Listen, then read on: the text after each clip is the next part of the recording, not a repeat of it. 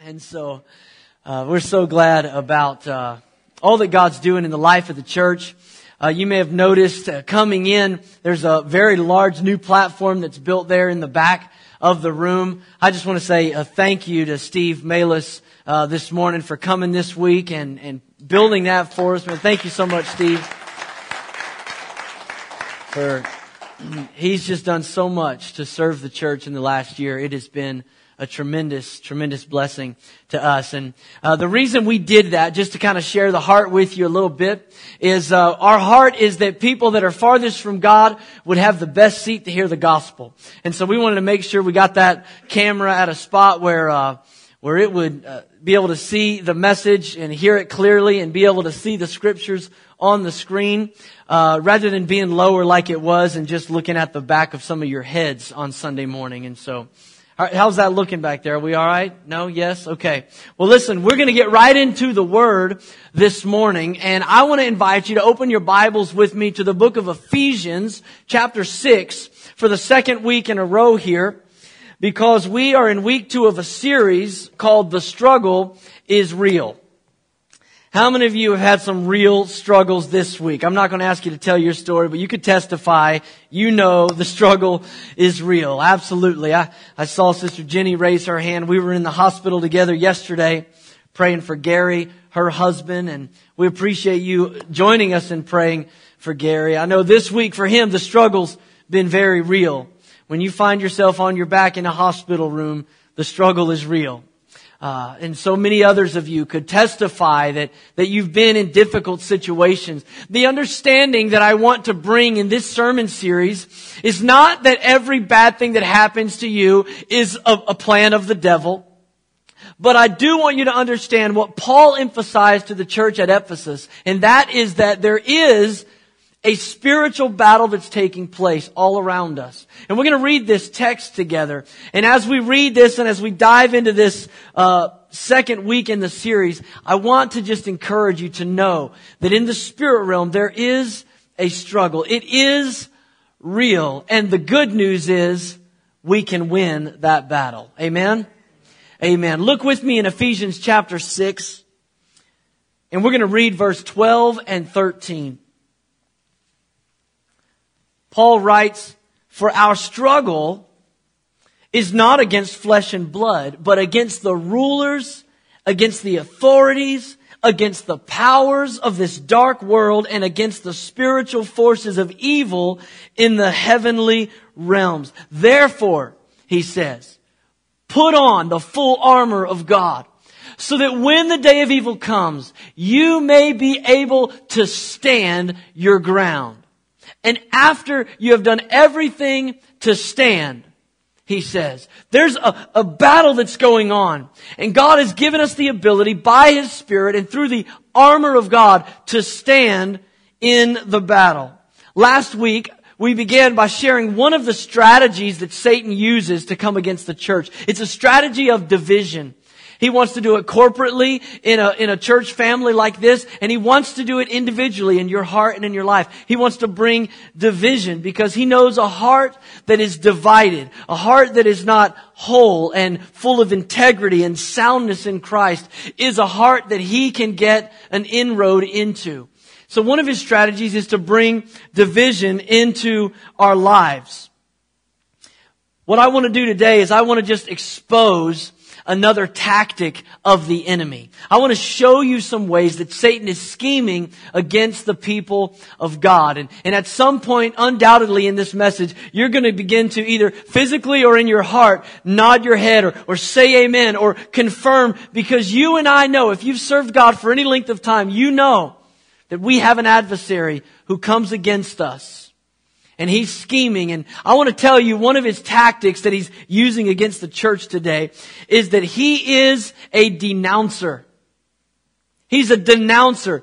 Now, the dictionary defines someone that denounces someone as this, to pronounce, especially publicly, to be blameworthy or evil. If you want a good illustration of what it means to denounce somebody, just turn on the evening news and watch our politicians. They publicly blame one another. They denounce each other. And here's what the Bible says about the devil. In Revelations chapter 12 in verse 10, it tells us that he, Satan, is the accuser of the brethren. He's accusing brothers and sisters in Christ. And the Bible says in that verse, he does it day and night. He's accusing you right now in the heavenly realms. The enemy, Satan, he is standing before God in heaven's courtroom and he is denouncing you. He's speaking about who you are. But here's what I want you to know this morning. When Satan denounces you, when he stands before God, he speaks the truth. When he stands before us, he lies. Now let me explain what I mean by that. When I say when Satan stands before God, he speaks the truth. The reason I say that is because he doesn't have to tell a lie for us to be found guilty in the presence of a holy and a perfect and a blameless God. The reality is the Bible says in, in Romans that all of us have sinned and all of us fall short of God's glory. None of us measure up to his standard. So Satan doesn't come uh, to God and have to conjure up any deceptions about us. All he has to do is say the truth about who we really are. And you know it, and, and I know it, and in our heart of hearts, we know that we are not perfect, we are not guiltless, and the Bible communicates that because we have sin in our heart, we deserve the judgment of God. So when Satan stands before God, he just tells the truth about us. He reminds God of who you are. If not in your actions, in your thoughts. He reminds God of who you used to be. Because the Bible says, Jesus said, if you've, if you've broken one of the commandments, it's like you've broken them all. And so he goes back and he looks at all the things you've ever done. But when he stands before us, he lies. And the reason that Satan lies to us is he will come as the accuser of the brethren. He will denounce the grace of God that's been applied to your life. Satan wants to come to you and he'll say things like, you, you shouldn't be in this church this morning. Who do you think you are? Lifting your hands. He'll come to, I saw what you did. I know who you are. I know about your past. Who do you think you are to stand here and worship God? To, what makes you think that God wants to receive anything from you today? And He comes and He accuses us and He denounces and discredits the grace of God in our lives. He comes at us with His lies. And those, those fiery darts of accusation that He throws right back in our face and you've experienced before what it feels like to, to try to pick yourself up by your faith and to move into God's presence only to have some thought, some accusation from the enemy come back and, and war against your mind. Satan, it's like he, he takes a, an old box out of the closet that's got all of the video footage of your past. And just when you start to feel like you're getting a victory, like you're starting to get somewhere, that you're starting to grow in your faith, that you're starting to tap into the presence of God, He pops in one of those old tapes and He projects on the canvas of your mind everything you ever did. Come on, am I the only one this has happened to? Everything you've ever done. He shows you the old footage and He lies to you about your standing with God. Now, I want to tell you something, and this is a, the place where this becomes a real battle for the child of God. Because Satan throws all that stuff back in your chest, but it penetrates. And it goes right to the heart of who we really are. It goes to the heart of where we find our identity and who we think we are in the eyes of God. So there's something that we have to do. There's something that God has enabled us to do to keep those fiery darts from, from penetrating our hearts and changing our perspective on who we are in Christ. We have to armor up today. We have to put on the breastplate of righteousness.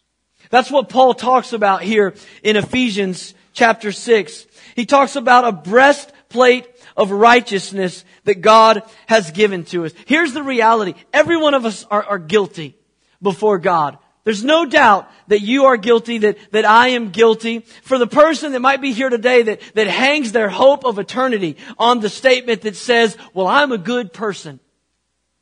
I want to tell you that is a weak defense in the courtroom of heaven. That is a weak defense. The hope for the church is not that we can, that we can pick ourselves up and muster enough courage to, to try to be a better person. The hope of the church is this, that though I'm guilty, though I deserve punishment, Jesus paid my debt. That's the hope of the church. That when Jesus was hung on a post at Calvary, He posted bail for my sin. That I'm free today. That's the hope that we have. And so when the enemy comes with his accusations, he wants to cause us to, to doubt and to second guess our standing with God. We've got to put on this breastplate of righteousness. We've got to put it on. Let's look at the scripture together in Ephesians chapter 6 verse 14. Here's what it says. Stand firm then with the belt of truth buckled around your waist. We talked about that last weekend. And then he says, stand firm with the breastplate of righteousness in place. Now, I mentioned last week, but as Paul's writing this, it's very probable that he's looking at a Roman soldier. He wrote this epistle while in prison. He was incarcerated. And if you look at the uniform of the Roman soldier and you look at this breastplate that they would wear, it was literally a coat of mail that they would put on that would cover them from the neck down to the thighs. In the front and the back, it would protect their vital organs from being penetrated in battle. The Bible says this in 2 Corinthians chapter 5 and verse 17. Many of you could quote this verse, but it says, therefore, if anyone be in Christ Jesus, the new creation has come and the old is gone. The new is here. Now let me tell you what that verse is. That verse right there is a robe of righteousness. When the enemy comes and he wants to denounce and discredit your standing with God, that's a verse that reminds us of who we are. That's a verse that you can cover your heart with. When Satan tries to remind you of your past, remind you of your failures, put on the breastplate of righteousness. Let me give you another verse to, to help us out. It's in Romans chapter 3, in verse 22. I love this verse because it, it tells us two things. It tells us who gets a breastplate and how we get it. Listen to this verse, Romans 3:22. The righteousness is given through faith. That's how you get it. By faith today. You don't earn it. You don't take a class for it. You don't put in your time doing good deeds. It's by faith that you receive this righteousness in Christ Jesus to all who believe whether Jew or Gentile, whether you've been in the church your whole life or whether today's your first day, by faith in Jesus Christ, everyone who believes receives this righteousness from God. And not only does it give us right standing with God, I want you to see today that it's a, it's a weapon. It's armor to protect you in the struggle against the enemy. Satan wants to come against you. He wants to throw your past in your face. But the breastplate of righteousness says what Isaiah 118 says. Though your sins be as scarlet, he has made them whiter than snow. Amen? That's a breastplate that you can put on when the enemy wants to fling mud and talk about how filthy you are. You say, though my sins be like scarlet, he has washed them whiter than snow. When Satan schemes to try to remind you of your past and to discredit you and disqualify you from being used by God in some capacity, the breastplate of righteousness says what Isaiah 43, 25 says. The Lord said, I, even I, am he who blots out your transgressions. For my own sake, I remember your sins no more. That's a breastplate you can put on when the enemy wants to bring your past back into the forefront of your mind. Say, no, no, no, no, I, I remember it and I know you remember it, devil, but the good news is I've got a God in heaven who said, I remember your sins no more. A God who said, I've cast them as far as the east is from the west. A God who says if you're in Christ, you're a new creation and the old things are gone. Is anybody thankful for the breastplate of righteousness in your life today? Amen. Amen. God wants you to armor up. God wants you to put it on to protect you against the schemes of the evil one because he comes to denounce you. That's his MO. He wants to be your accuser. And if we don't protect our hearts with this breastplate of righteousness, and if we don't remember everything that God has said we are by faith, whether we feel that way or not, if we don't hold on to His promises, then we're going to give the enemy an inroad and a foothold in our lives. Satan wants to denounce you today. And he does it in three different ways. One of the ways that he does it is through other people. Now don't raise your hand and certainly don't point at them, but how many of you know that God will use other people to accuse you? Sometimes even people that would say they love you have always reminded you of your shortcomings and your failures, and it's like an accusation that the enemy uses that you'll just never measure up. Sometimes the enemy will use circumstances to accuse you. It's what you're going through. It's what you dealt with this week. It was sitting in the hospital yesterday with Brother Gary and, and just the reality he was dealing with a sickness. The enemy wants to use something like that to accuse you, to tell you you don't have enough faith to be healed. Sometimes, and maybe more oftentimes for a lot of us, the battlefield takes place between our own ears because the voice that accuses us is our own. And by self-condemnation and self-deprecation, the enemy will just pile on every negative thought we have about who we are, what we can do, what God says is ours. The enemy just comes to accuse us in our hearts and in our lives. Did you ever notice, just think, just for a minute, think about all the people in scripture that God used in a powerful way.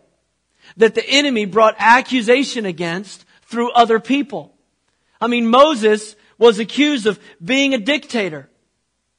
Nehemiah, when he was trying to rebuild the walls, the people were saying against him, he's trying to be a king, trying to make a name for himself. He doesn't have right motives. David had to dodge a few spears a time or two because of false accusation that people brought against him. The apostle Paul, everywhere he went, he was defending his credibility. He was defending his ministry. Why? Because of false accusation. Because of what other people were saying about him. The enemy is the accuser of the brethren. Even Jesus wasn't exempt. The Bible says people accused him of being a drunkard. They accused him of being a, a reveler. In fact, there were a time when people accused Jesus of being possessed of the devil. And the reason he was hung on the cross was because two false witnesses came and brought accusations against him. It is the MO of the enemy to bring accusation against the church. And he brings it against each and every one of us. Some of you let the enemy bombard you in your life with accusations from other people. You've let what they've said define who you are. Today you need to put on a robe of righteousness so that those things don't penetrate your heart anymore. Others of you, you've been accused by your circumstances. Satan wants you to believe today that what you're going through, you're going through because God is mad at you. Or worse, he doesn't even care about you. The enemy wants you to believe in the midst of your struggle that God is a God who is aloof and unattentive, that he doesn't care. He comes at us in our circumstances with the same, with the same rationale that Job's friends came to him with. You remember when Job's friends came to him and he was sick and he, he was dealing with uh, all kinds of catastrophe in his life and his friends said, look, the circumstances are evidence. You have infuriated God. He must be mad at you. If he wasn't mad at you, this wouldn't be happening in your life. And, and Job like we often are, was tempted to doubt the faithfulness and the love of God because of what he was experiencing, because of what he was going through. Satan wants to use your experiences to cause you to doubt the love of God, even though Jesus has promised in his word, never will I leave you, never will I forsake you. The enemy wants you to say, God is not here. If he was, you wouldn't feel that way. Yet the Bible says in one of my favorite Psalms, Psalm 34 18, the Lord is close to the brokenhearted. And he saves those who are crushed in spirit. He's close. He's right here today. But that's not what the enemy wants you to understand. He wants to penetrate your heart and to begin to develop a new self-identity based on the circumstances that you're going through. For some of us, it's the war that takes place in our own minds. It's the accusations that we speak against ourselves. Some of you in this room today, I, I, know, I know, I just know human tendency, whether I know your story or not. In a room this size, there are people here that God has set free from sin. There are people here that you have come to the altar, you've given your life to Christ, you gave your past, your addiction, your hurt, your pain, your brokenness, you gave it over to Christ and He forgave you and He set you free. But today, today you are losing the battle in your mind. Positionally, the Bible says you are seated at the right hand of God. You are robed in righteousness. You are a child of the Most High God. But if you were honest today, you'd say, I don't feel that way. I don't feel that way. I feel discouraged. I feel unworthy. I feel defeated today. Why? Because the accuser of the brethren is warring in your heart and in your mind. And you keep hearing those accusations. Satan is scheming today to denounce your identity in Christ. Whether it's through circumstances, through other people, or through yourself, the reality is we have a weapon. We have a weapon of defense. And it's the breastplate of righteousness. Can I show you how to put it on today? If you have your Bible, open up to Romans chapter 8 for just a moment. Romans chapter 8.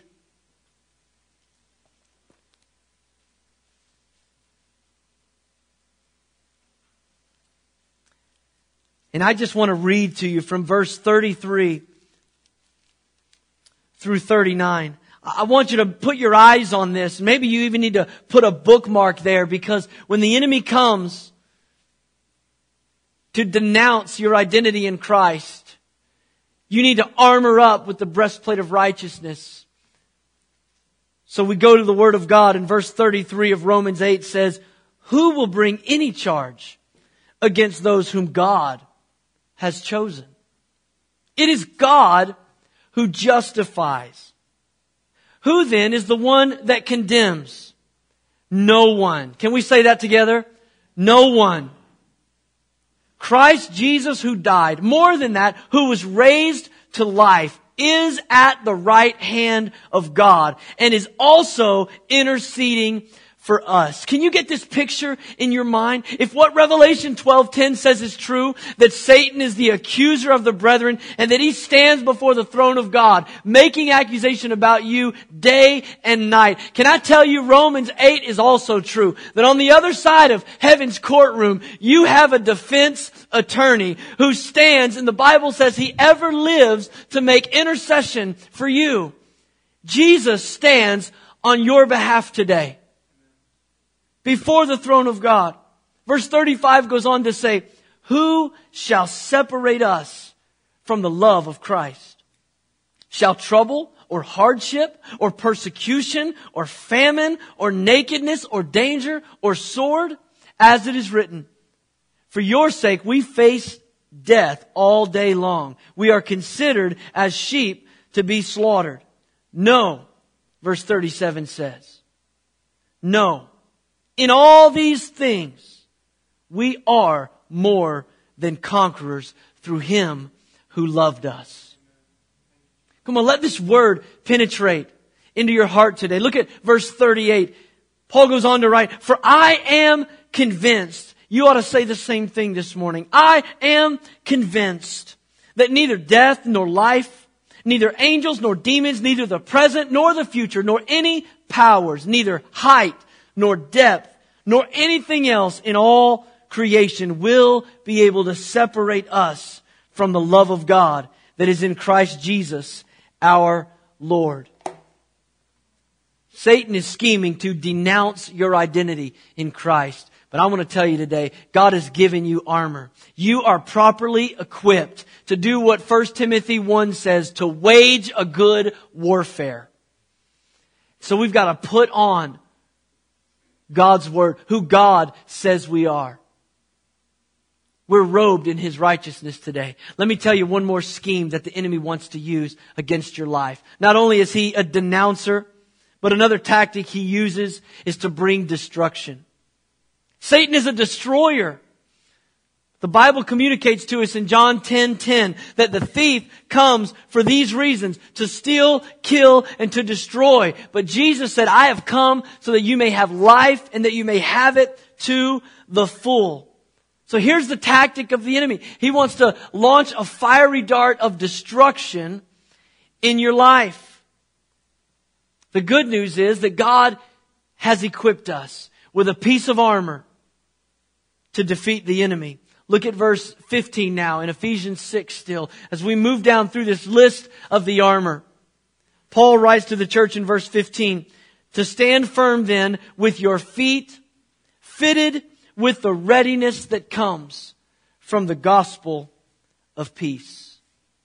Let me talk to you about this readiness that comes from the gospel of peace.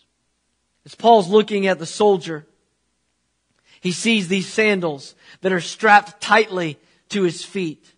And on the bottom, they have hobnails or, or little bits of rock that are in the soles. It's almost like a, a, an old metal golf shoe that are, they're designed in such a way as to give that soldier traction, to give him a good footing, to give him a, a firm foundation that he can go to battle with. And this, this shoe that the soldier is wearing that Paul is describing, it's a picture for us. It's a word picture of, in the Greek, of preparation to, to be prepared, to be steadied, to be ready. It means to have a firm footing. In other words, if we read the text, we could say it like this. The firm footing that we have to withstand the schemes of the evil comes from the peace that we receive in the gospel. Can I tell you today, God wants you to have peace in the battle. He wants you to have peace. Peace is not the absence of conflict. God wants you to have peace in the middle of the battle. And the peace that we have comes from the gospel. That's why Satan hates the message of the gospel. Satan hates the gospel because the gospel brings us our salvation and his damnation. Peace for us is found in the gospel. Here's the works of the enemy, and many, again, all over this room, you could testify. The works of the enemy is to get you to spend your life, your energy, your resources, toiling and striving to find something that'll give you peace. Some counterfeit, anything but the gospel. For some it's wealth and riches. For others it's, it's happiness through popular opinion. For some, it's, it's found in promiscuity. For others, maybe it's just getting lost in a hobby, but anything that can give you a counterfeit offer of peace that you're willing to buy into and pursue with your whole heart. We've all heard stories, seen them on the news of multimillionaires, the Hollywood A-listers, people that from the outside perspective looked like they had it all together, looked like they had everything anybody could ever want, only to wake up one day and see the headline that they took their life by shoving a fistful of pills down their throat or, or injecting something into their veins or drinking themselves drunk. Why? because they, they pursued a counterfeit offer of peace.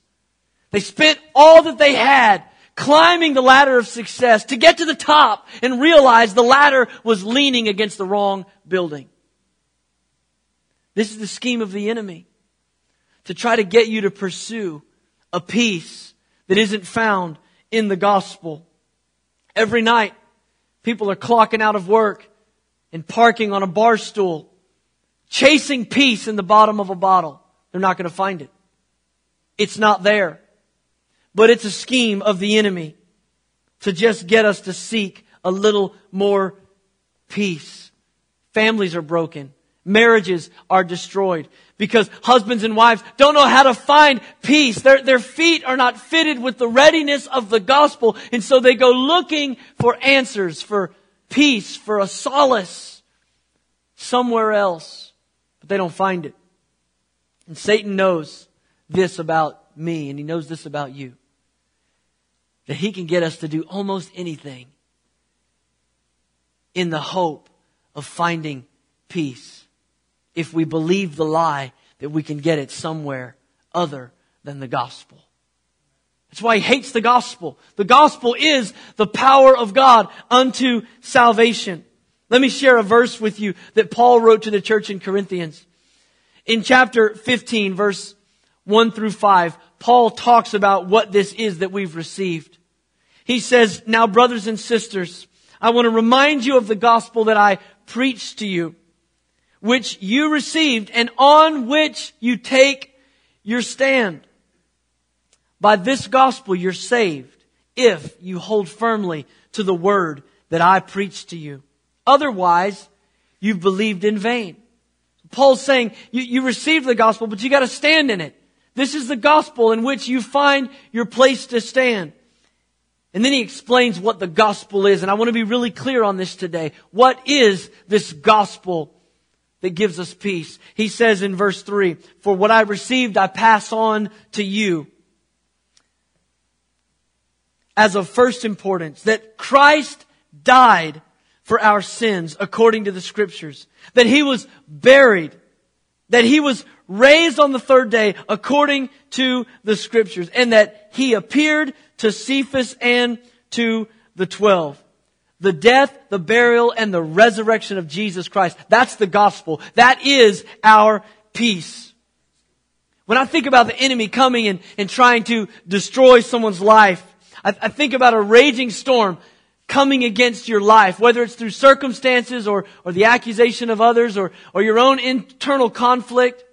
But when the enemy comes to bring destruction, my mind goes to a raging storm and the parable that Jesus taught about the one who is wise, who hears the word of God and applies it to understanding. To not just hear the message, but to get your footing on what the word of God says. He says that person is like a wise builder and the storm comes, but the house is not destroyed. See, the reason that a lot of Christians lose the spiritual battle is because they don't to fight. And the reason they don't fight well is because they don't know how to stand. And it's so important that we understand how to, to get our balance, how to have readiness that's anchored in the gospel of peace. See, the enemy is coming and it's not, it's not if, it's when. Jesus said, in this world you will have trouble. So it's not if, it's when he comes. And so the question for us is when the enemy comes, when he attacks your life, when he comes to bring destruction, however he comes, in your family, in your finances, in your health, however he comes, when he comes, the question is, will you be able to stand? That's what Paul says we're to do. Having done all, to stand. To stand your ground. And the way to do it is to be fitted, properly fitted with the gospel of peace, the readiness that comes. Paul was ready. The Bible says in Philippians chapter 1, again, another prison epistle, Paul was not only locked in prison when he wrote Philippians, he didn't know if he was going to be executed or not. He said, it's very possible that I may die. But here's what I understand. Whether I live or whether I die, God's going to be glorified and the gospel is going to be advanced. Paul was so, so settled in his stance for warfare that even looking death in the face, he said, for me to live would be Christ. Because that's, that's, that's what I'm about. For me to live is Christ, but to die is gain. He was saying, I, I, I can't lose. I'm fitted in the gospel of peace. I know how the story ends. I want to invite you today. I want to challenge you today to open your eyes in the spirit realm to the schemes of the devil and see the counterfeit offer that he's put on the table for some form of peace in your life. And to recognize today that there is no, there is no peace in the conflict. There is no peace in the battle outside of our feet being fitted with the readiness that comes through the gospel of peace. Jesus, He's our peace. Isaiah said He's wonderful. He's a counselor. He's the mighty God, but He also said He is the Prince of Peace.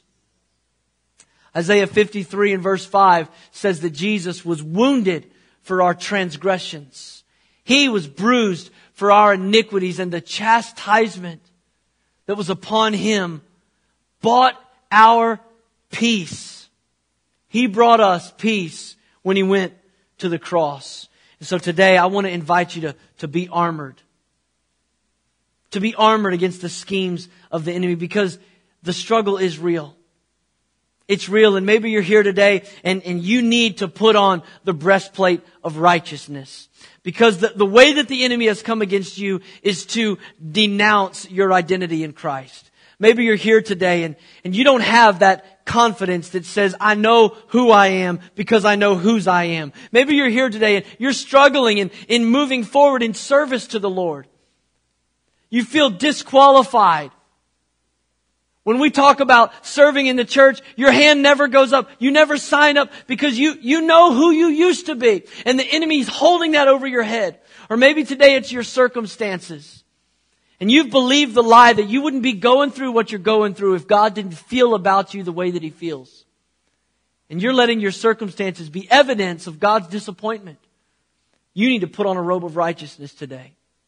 You need to begin to armor up and not let those false accusations from the enemy penetrate your heart and penetrate your life. Uh, if that's you today, I, I want to lead you in a prayer. We're going to pray a prayer. We're going to put on the robe of righteousness today. We're going to armor up in Jesus' name. In fact, I want to put this verse on the screen. It's found in 2 Corinthians 5, verse 21. And if this is you today and you've been struggling with that thing of identity, the accuser of the brethren has come against you. I want you to say this verse with me as a prayer. 2 Corinthians chapter 5 in verse 21. It says, God made him who had no sin to be sin for us, so that in him we might become the righteousness of God. That's a promise you can hold on to when the accuser comes against you. I want to ask you to do something. We did this last week, but right where you're at, I want all over this room, we're going to read this verse out loud together. We're going to read it and d- declare it by faith. Come on, say it with me. God made him who had no sin to be sin for us so that in him we might become the righteousness of God. Say this with me right now. Say, I am the righteousness of God. Come on, say this. I put on the breastplate of righteousness. The accusations of the enemy will not penetrate my armor. You got to put it on. And tomorrow morning, when that lion devil comes back with his accusations, you got to make sure you don't, you don't leave the house undressed and unprepared. Put on the armor of God. The Bible says this. What a promise. Isaiah 54 verse 7. You can hold on to this. The Bible says, no weapon formed against you will prevail. Some of you need to write this verse down. And you, it says, will refute every tongue that accuses you. Every tongue that accuses you. Be it the voice in your own subconscious, or the people in your life, or the circumstances. We know who the root of it all is. He's the accuser of the brethren, and no weapon formed against you will prevail. You will refute every tongue that accuses you. This is the heritage of the servants of the Lord, and this is their vindication from me, says the Lord. This is your heritage. This is your legacy. This is what you're entitled to. No weapon formed against you will prosper. I want to pray for those of you today that may be struggling, not just with the accuser, but with the destroyer. Satan has come against you to steal, kill, and destroy. But Jesus said, as we read it earlier in John 10, 10, I have come that they may have life. Satan wants to steal your peace. He wants to rob you of the sure-footed foundation that we have in the gospel. Here's the reality. None of us, none of us are guaranteed tomorrow. It's very possible that someone here today may have already seen their last sunset. Nobody knows what tomorrow holds. You know, a week ago, Friday, I went and visited Sister Emma Hart in the hospital. She had just undergone quadruple bypass surgery.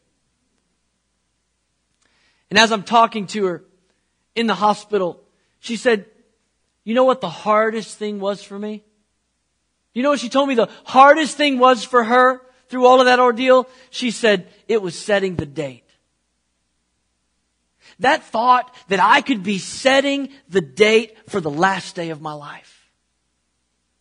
No, knowing that there were possibilities that, that she could be setting the date for that surgery and at the same time determining that this is when it all ends. She said that was the hardest thing. Those are the moments where the accuser steps into the story. Those are the moments when the destroyer wants to get inside our hearts, our minds, and disrupt our faith. But she overcame those thoughts. You know how? The gospel of peace. The gospel of peace. Rather than entertaining those thoughts from the enemy, she began to believe again in the death, in the burial, and in the resurrection of Jesus Christ. In the reality that though Satan may try to destroy the body, he can't touch the soul. And her eternity is already secure. And she's got a husband waiting for her that loves her on the other side, and so she can't lose. And all of a sudden, she began to get stable again her feet fitted with the gospel of peace. She won the warfare. That's what God wants for you. And I know it's unlikely that maybe you've, you've got a upcoming major surgery, but the reality is if you're honest, some of you are in this place today and you don't have peace about your last day. You don't have peace about what would happen if you didn't wake up tomorrow. And maybe some of you are here, you've been pursuing a counterfeit of peace for a long time. You've been looking for something to satisfy your soul, something to just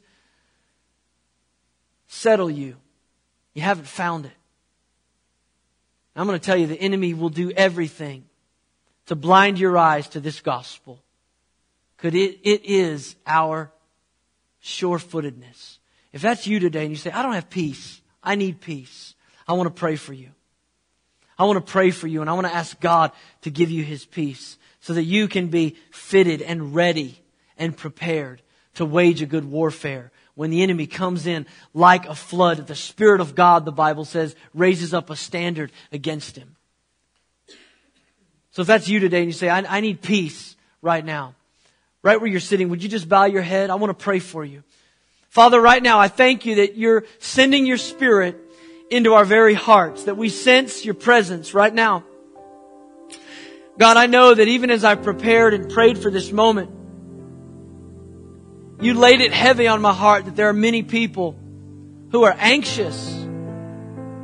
And yet, Lord, your word says don't be anxious about anything, but in everything, with prayers and petitions, with thanksgiving. Make your request known to God, and the God of peace will control your hearts and minds. God, I know that's your desire today as we pray, as we petition you with a heart of thanksgiving for who you are and for the reality that the battle has already been won in the death, burial, and resurrection of our Lord. God, today, it's your heart to give us your peace.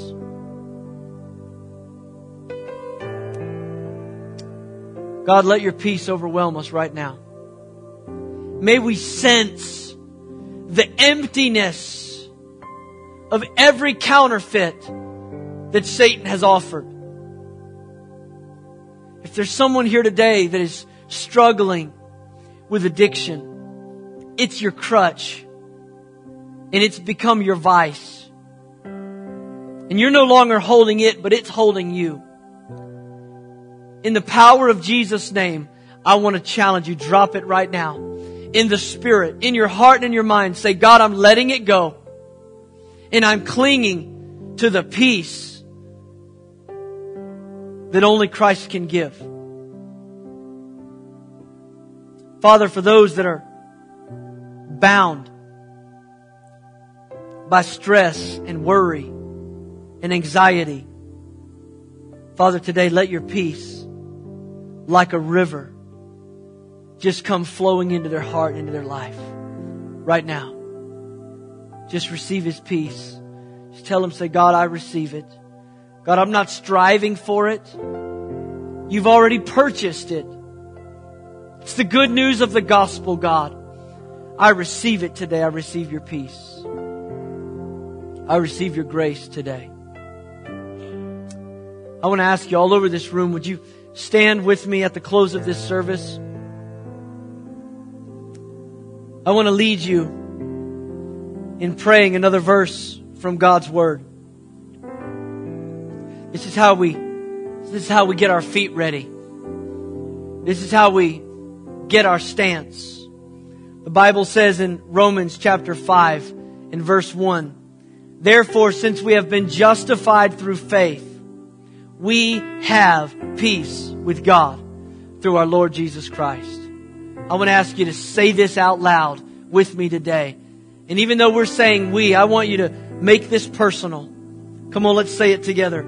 Therefore, since we have been justified through faith, we have peace with God through our Lord Jesus Christ. If you're here today and you don't know Jesus, there's not a work you can do to be in right standing with God. All you need to do is call on Jesus. The Bible says we're justified through faith by simply putting your faith in Him. Now, at the conclusion of this service, as I mentioned earlier, we're going to open these altars for prayer. People are coming to pray for you, just to agree with you. Maybe today something struck a chord in your heart. Maybe you've battled against the, the enemy who wants to denounce your identity in Christ. Maybe you've been struggling with the destroyer who wants to destroy the plan and purpose of God for you. Perhaps maybe you're here today and you don't even have a relationship with Jesus. This is your moment. I'm going to pray a prayer right now, a prayer of God's blessing and favor on your life. And I want to invite you to come to this altar and to let somebody agree with you in prayer. These altars are open. Maybe you're here today and you just want somebody to pray a prayer of faith that God would heal you, that God would meet a need in your life. We want you to know these altars are open. While I pray this prayer, I want to invite you to come. Holy Spirit, thank you so much that you equip us for the battle. Thank you that today, God, you're giving us words and promises and assurances that we're going to need tomorrow because you go before us. Thank you, God, that no one has to leave this place today doubting their identity in Christ. Thank you, God, that no one has to leave this place today searching to find peace or wholeness or contentment. Jesus, you've been exalted. You've been lifted up today as the way, the truth, and the life. So, God, I pray that each and every one of us would draw near to you. As we sang earlier, God, draw me nearer. Lord, not just for those that are far from you, Lord, for those that are walking with you, God, this week would you draw us even closer than we've ever been before. Draw us near to your heart today, God. And Lord, as we go out from this house, we recognize there is a real struggle. There is a real warfare that's going on. God, may we armor ourselves with the belt of truth buckled around our waist and with the breastplate of righteousness protecting our heart. God, with our shoes of the readiness of the gospel of peace. God, I thank you today for equipping us to wage a good warfare. We give you praise for it, God. We give you thanks. In Jesus' precious name. Amen. Amen. Amen. God bless you today. Thank you for being in God's house with us.